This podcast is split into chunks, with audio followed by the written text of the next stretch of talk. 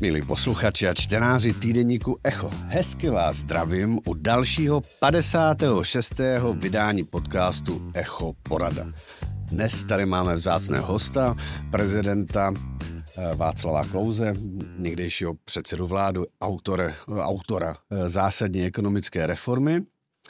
A s tím se budeme bavit o různých věcech. Dobrý den, pane prezidente. Dobrý den. Spolu s ním tady sedí Daniel Kaiser. Dobrý den. Jiří Peňáz. Dobrý den. Ondřej Šmigol. Dobrý den. A moderuje Dalgor Balšínek. Uh, my se Genderově nevyvážený, teda to já myslím, že to dneska by nemělo projít vůbec. Uh, bohužel, Tereza je na přednáškovém turné, jinak by tady samozřejmě byla.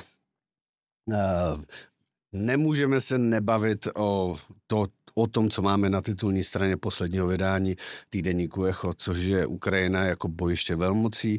Je to u příležitosti eh, dvouletého výročí ruské agrese na Ukrajinu a probereme spoustu jiných témat. Eh, pane prezidente, já bych se vás chtěl zeptat. Já jsem slyšel, že občas si přečtete i Echo.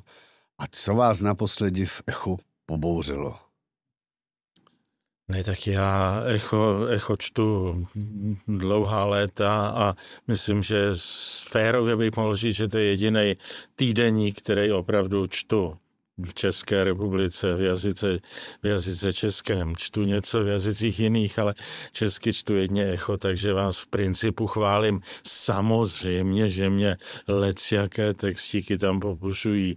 Zejména se mi zdá totálně nekonzistentní dopisy čtenářů. Prostě to ty vydává někdo z vaší redakce. Já myslím, že tajuplný člověk, který totálně nenávidí časopis Echo a nenávidí to, co se tam normálně publikuje a těmi čtenářskými dopisy, které on speciálně vybírá, nevím, kdo to je. Slomek, může za to Slomek. Jaromír a tak to, tak to jsem netušil, to jste ani neměl prásknout. Teda, takhle, to teda, a to je v totálním rozporu s tím, co, co píšete v jiných článcích, takže byste mít ta dvoustránku měli nazvat dvoustránka Slomka a, a, a pak jsou normální, normální stránky časopisu, takže to, to já musím říct, ty mě popuzují nej, nej, nejvíce a zejména vybrat si čtyři milované dopisovatele, kterým asi platíte něco, protože oni vám každý týden něco napíšou a de facto dopisy, já myslím, že máte víc čtenářů než tuhle čtveřici, kterou tam pořád publikujete. Nevím, nevím, je to možná složitý. Tohle určitě Dalibor neočekával. Tady tu recenzi našeho časopisu. Přemýšlím na ten fokus na, na, my ukazujeme na, na svoji otevřenost tím. No. Ano, a my ano. tam nedáváme ty pochvalné dopisy, které chodí v kvantech, že jo, to by jsme, to by, to by, no jo, ale tím ten časopis, ale tím ten časopis začíná těma dopisama, tak to aspoň dejte dozadu třeba. Nebo... Vážíme ten podnět, to je nesmírně cený podnět, vážíme to. ale asi se vrhneme tedy na, mm, e, na vážnější no ne, To je takový vnitřní disident, tedy ten autor toho, e, toho té rubriky.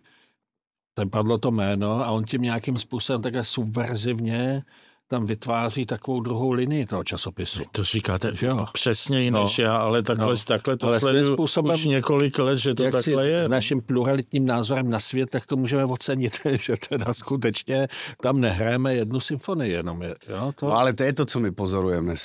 Je to významný posun, který já nevím, jestli vy ho taky vnímáte, ale eh, ta společnost, jak se uzavírá do těch skupin a odmítá poslouchat jiný názor.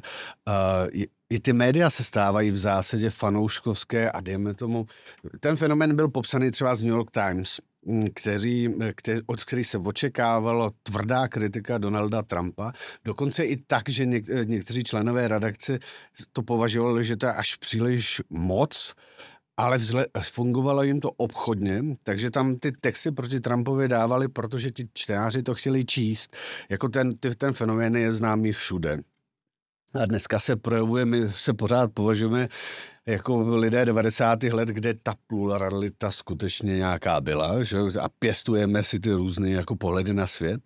A ale jako ten svět se mění a zvlášť tam nastupující mladší generace chce něco jiného, bylo to vidět třeba na covidu, eh, na, na tom, že vlastně eh, trochu rezignuje na to se ptát, při, při, při, přilpívá k tomu státu, tu autoritu vidí ve státu.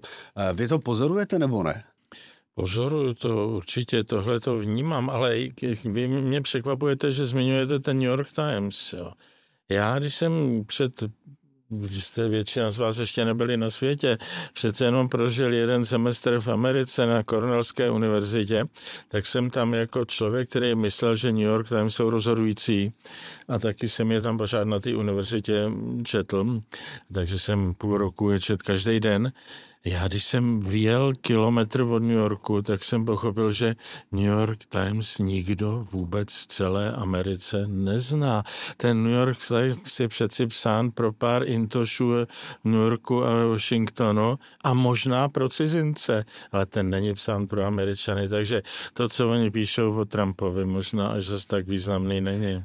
Jako nedá se to přinášet, nicméně eh, myslel jsem to tak, nebo ta myšlenka byla taková, že ty média jsou fanouškovská, silně fanouškovská. A je to třeba ale vidět i na rozdíl třeba od Polska, kdy náš jako kamarád Matěj Ručaj uh, popisuje, že Polsko je, v polských médiích je to mnohem otevřenější prostor pro třeba sledování jiných pohledů na svět, co zdejká třeba ukra, uh, ukrajinsko-ruského konfliktu, rusko-ukrajinského konfliktu eh, kdy dostávají prostor lidé jako Dugin, ale je právě proto, aby pochopili to ruské uvažování, to zavírání se, přece zabraňuje jako pochopení toho, co třeba v tom konfliktu jde.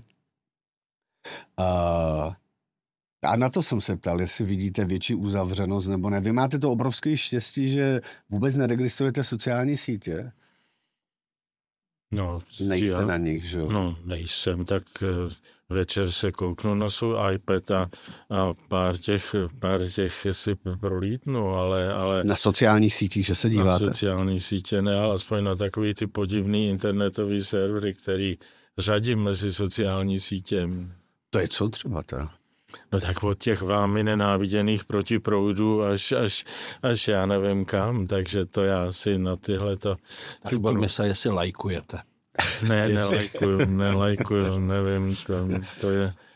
No já bych určitě nechtěl být v té pozici, jako abych se ptal jenom já, nebo přijdu hned k té V4, že jo? Ne, ale vy jste mě zaujal, že média jsou fanouškovská. To, to, to je jako závěr Eh, vrcholu redakce, věrchušky redakce Echa je, že média jsou fanouškovská čárka s výjimkou našeho?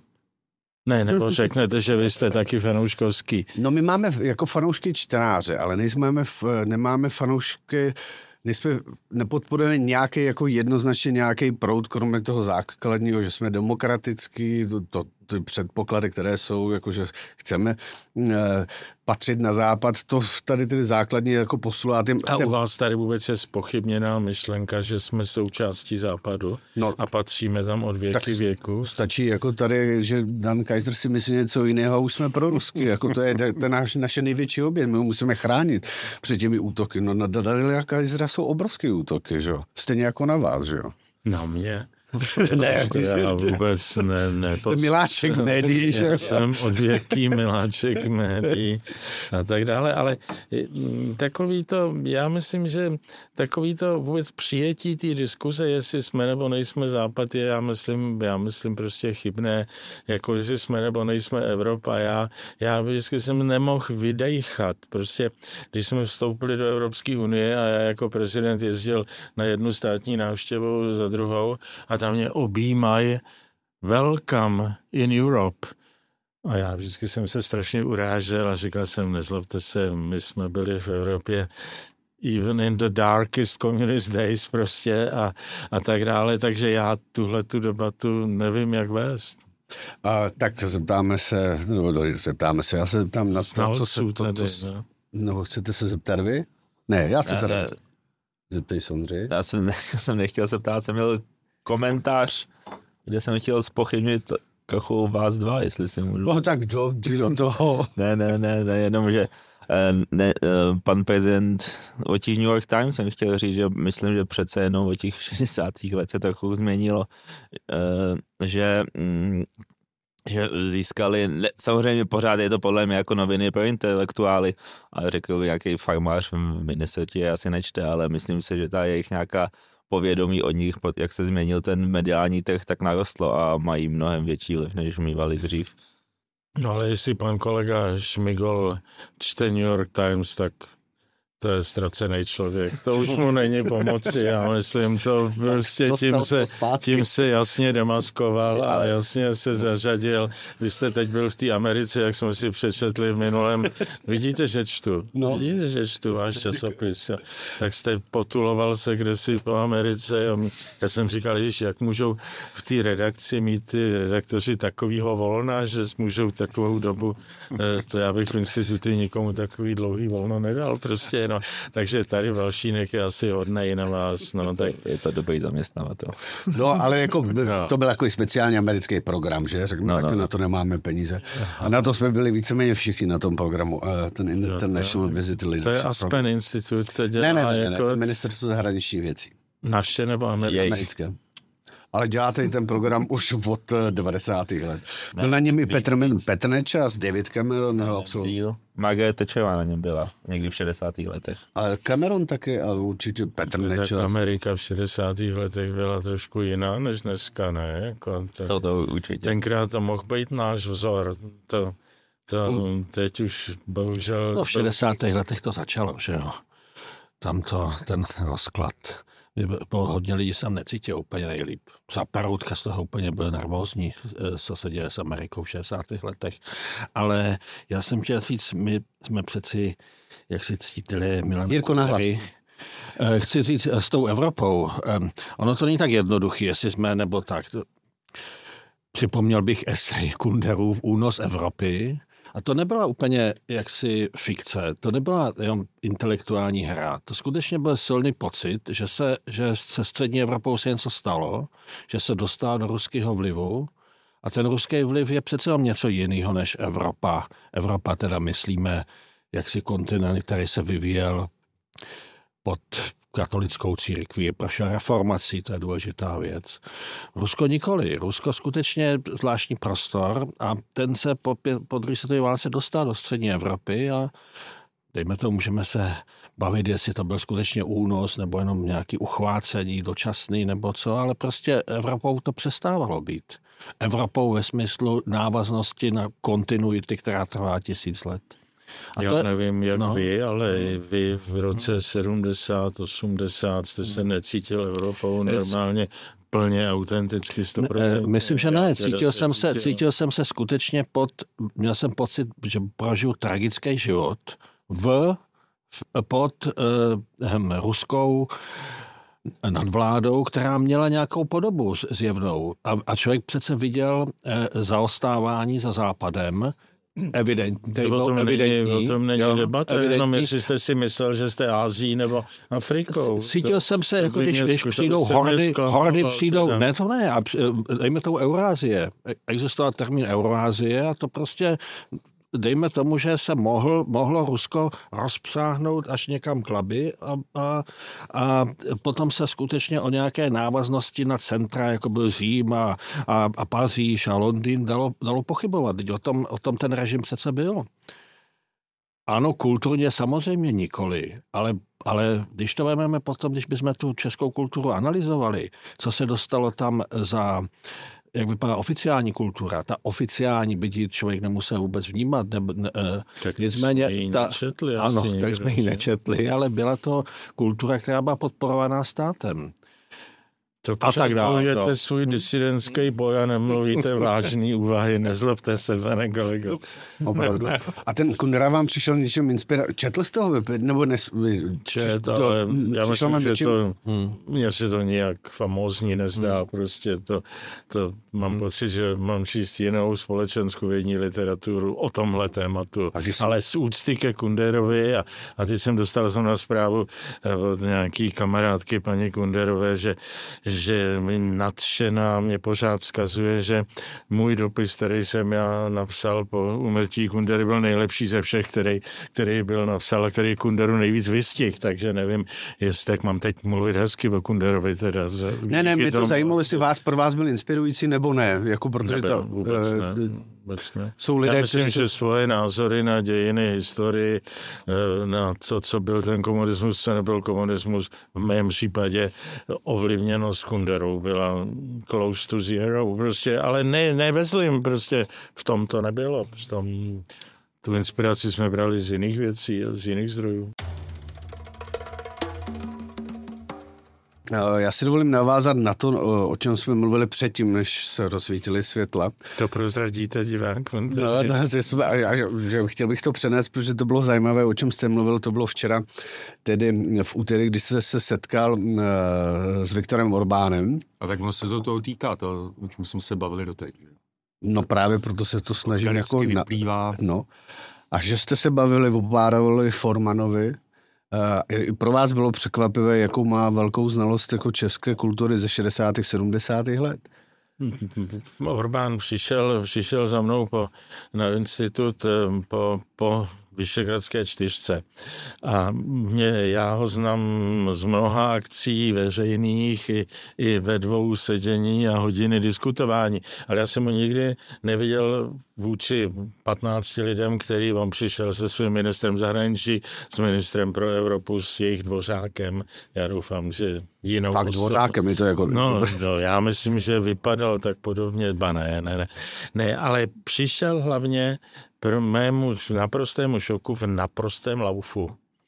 To znamená, že ta debata na té Vyšegradské čtyřce musela být dramatická. On přišel, jakoby, kdyby ještě pokračoval, pokračoval bojovném hádce s někým, to mě velmi překvapilo, tak já jsem ho nikdy, opravdu nikdy, nikdy nezažil a dokazuje to, že ta debata asi tam dramatická byla. Já jsem předsedal x Vyšegradským čtyřkám, takže občas jsme tam dramata zažívali. Já nevím, jestli jsme měli prozradit, já myslím, že největší drama se odehrálo, a to tady není ani diskutováno u nás, když jsem jednou já udělal Vyšegradskou čtyřku v Lánech protože už se to nebaví vše jezdit pořád do těch hlavních měst, tak, tak jsme pořád vybírali nějaké jiné místo. 2006?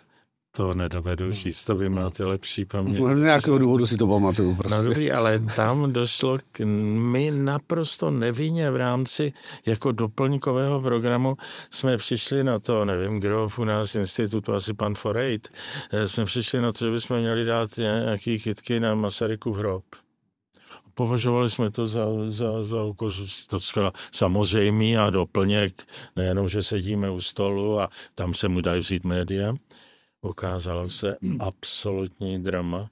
Maďarský prezident Šojom prostě Masarykovi na hrob nikdy květinu dát nepůjde. Aha. Prostě. Najednou, najednou úplný drama.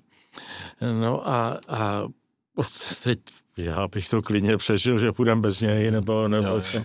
No ne, ale tak nějak tehdy byla socanská vláda v Maďarsku a tam byl Jula Horn, jestli Jula si Horn. někdo ještě To byl pamatuje, ministr zahraničních minister zahraničí, který byl kadárovec Ano, ano. někdy ze Potom byl 70. reformista. 70. 80. Nejsem let. hlavu v pes Džula, mimochodem, Mhm, jo, že byl jo. vtíravej.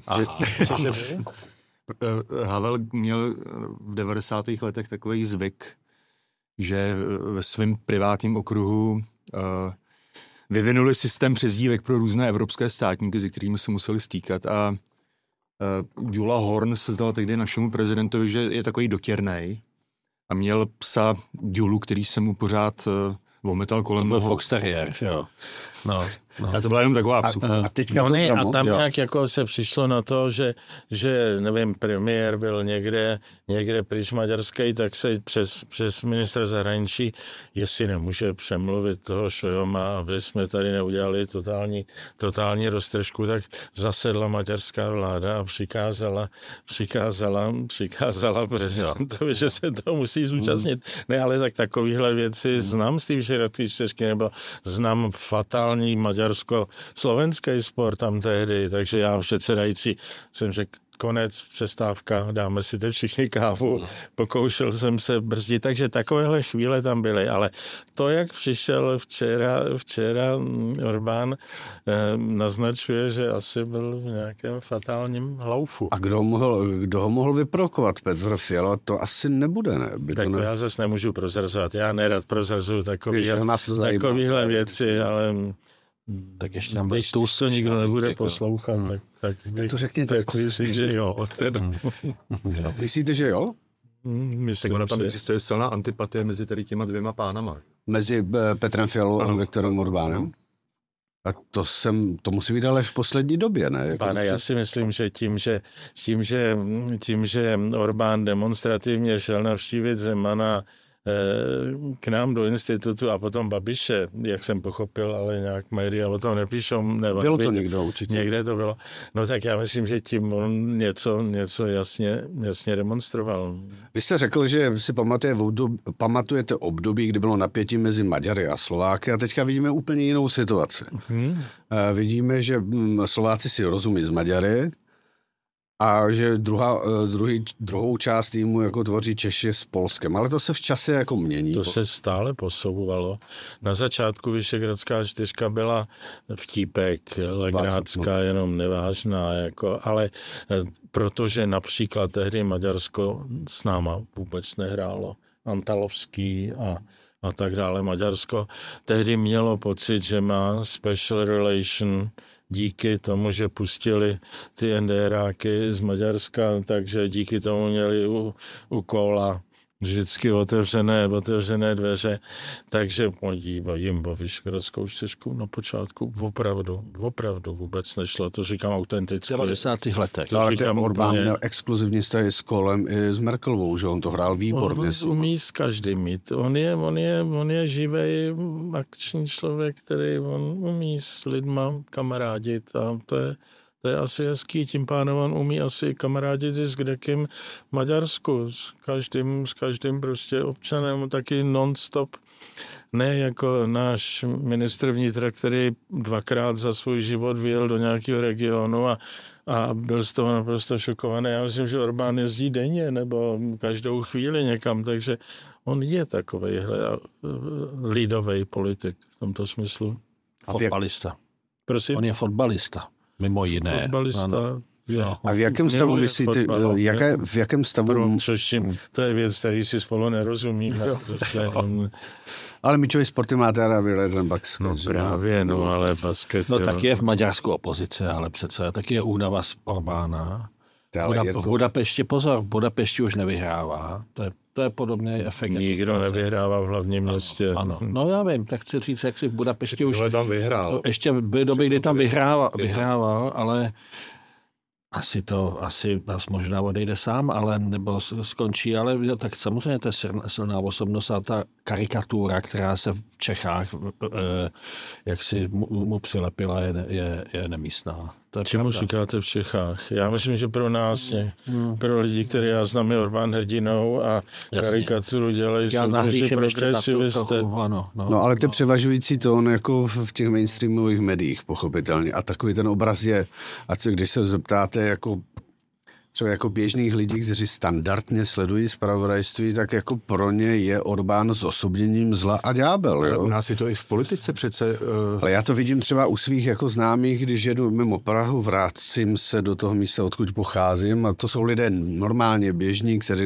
politiku zvlášť neprožívají, ale Orbán je pro ně zlo a v podstatě, je, v podstatě jim to nevysvětlitelné, že ten problém je trochu složitější a že vnímání celé toho konfliktu na, na Ukrajině na to mají Maďaři jiný pohled, což mimochodem výborně popsala kolegyně Solovská v konzervativních novinách, eh, kde popsala vlastně v jaké situaci jsou Maďaři, jaký jako vlastně mají vztah k Rusku, že po tom roce 56 dostali poměrně velkou autonomii eh, od tom, Rusů. co, co jim tam rozstříleli Je, Budapešti. jako, je, něco na tom je, protože jako v Maďarsku skutečně bylo možné jako drobné podnikání. Dobře, ale to v nebyla 80. jako letech probíhaly ty koncerty, byla, jako nebyla diskriminovaná Jistě. církev, to tam jakože bylo, že? Tam nebylo takové ruské joho, jako, nebo jako toho Počkej, systému, to jako v nemůžeš vysvětlovat tak, jako že to je projev maďarské A moment, Rusku. Moment, To je prostě, já že si ta společnost si osv- byla nějakým způsobem svobodnější, autonomnější na Rusku. A ten problematický vztah Ukrajině je samozřejmě dán tím jazykovým zákonem, kdy ty vztahy mezi, nebo ta ukrajinská menšina, Tak, no, tak, maďarská menšina v Ukrajině. Hele, je pod velkým nestrácíme se v historii. no, No, máš Já pravdu. myslím, že zajímavý je to, že jestli teda se Vyšegrádská čtyřka teď ocitla možná ve své největší krizi, jestli je to tak, že eh, speciálně politici naší pětikoalice eh, si skoro už eh, vyvinuli sport z toho, že si o Maďarsko utírají podrážky. Tak. Já to vidím, tady v tom zase Petr Fiala při vší možné kritice, ten se toho tolik neúčastní, bych řekl, ale čím dál je ten, který politik z pěti koalice od, od exekutivy, tak tím má jakoby vlastně volnější prostor a tím víc eh, si z toho Maďarska může dělat fackovacího panáka. Jo. A dokonce mám dojem, že eh, až budou příští rok volby u nás do sněmovny, takže si z toho Maďarsko udělají minimálně podvědomě takový leitmotiv, eh, na kterém budou dokazovat, že oni jsou ty prozápadní a, a taková to jakoby proevropská část. Eh, A tamhle je to ošklivý Maďarsko, vůči kterému se vymezíme. Ale O tom, o tom bych si chtěl bavit, jestli, Ne, to je... jestli se tohle to bavit v druhé části.